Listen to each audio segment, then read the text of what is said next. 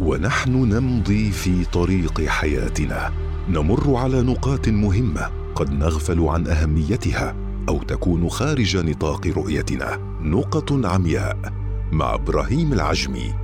أهلا بكم مستمعينا الأعزاء في حلقة جديدة من حلقات برنامج نقط عمياء في نسخته الثانية والذي نتطرق في كل حلقة من حلقاته إلى أمر مهم قد نغفل عنه في مفاصل حياتنا ويكون خارج نطاق رؤيتنا فنمضي في ممارسته فيشق علينا فعله أو يحرمنا الترك فوائده.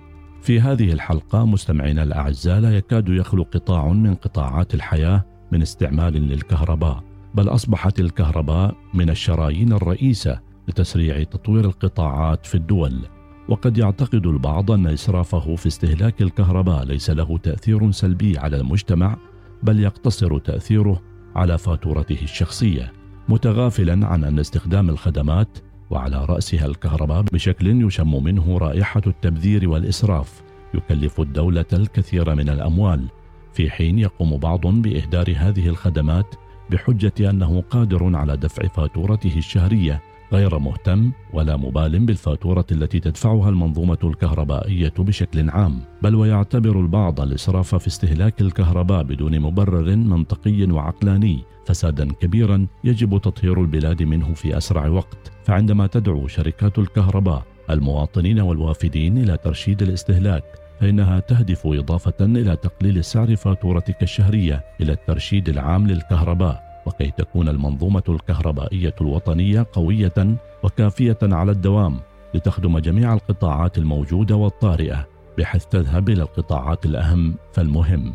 كما أن الفاتورة التي تدفعها الدولة من خلال الدعم مثلا باهظة الثمن فعندما تمر على بعض المنازل أو المحلات وترى الإنارة المبالغ فيها والتي لا يجد الإنسان تفسيرا لها سوى أن هناك ثقافة ووعيا لا يمت إلى الحضارة والتمدن بصلة. وفي عصرنا الحديث تعتبر الكهرباء من النعم التي أنعمها الله على الإنسان جنبا إلى جنب مع نعمة المياه فترك الأجهزة والإنارة في وضع التشغيل. لو كان هذا الوضع ليس ضروريا ولا حتى مستحبا. لهو مظهر من مظاهر الكفران بهذه النعمة كما يصورها الشارع الإسلامي. ولترشيد استخدام الكهرباء وضعت الهيئات والشركات المعنية عدة طرق كي يسلكها الإنسان في حياته في منزله وموقع عمله في أملاكه وأملاك الدولة. هذه الطرق والأساليب تمثل للمواطن والوافد معا منهجا مثاليا ورائعا يحفظ النعمة من جهة ويقلل من جهة أخرى الباهظ من الفواتير الشخصية والوطنية ويجعل المنظومة الكهربائية العامة على الدوام قوية ومستعدة لأي طارئ.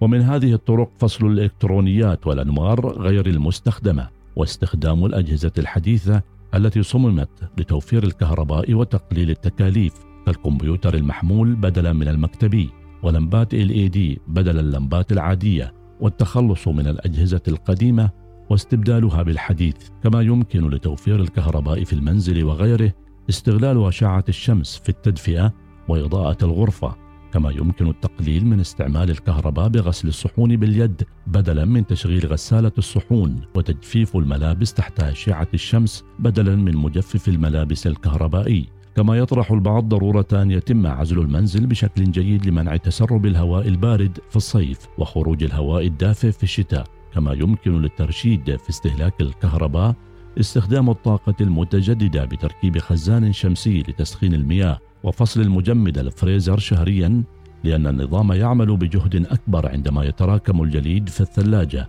كما أنه ينبغي تنظيف مرشحات مكيف الهواء لأن عند انسداد المرشحات لا يعمل المكيف جيدا ما يضطر الشخص لخفض درجة الحرارة بالتالي استخدام طاقة كهربائية أكبر كما يمكن تشغيل مروحة في السقف أثناء تشغيل مكيف الهواء. لتوزيع الهواء البارد في المنزل.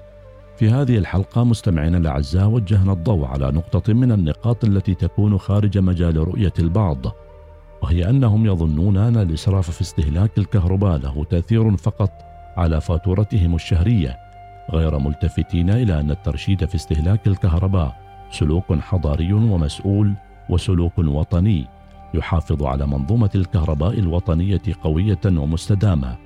على أمل أن نلتقي مع نقطة أخرى من نقط عمياء. إلى اللقاء. نقط عمياء مع إبراهيم العجمي. وبنور منك ربي أرني أنظر إلي. الوصال دارك. ورمضان عليكم مبارك.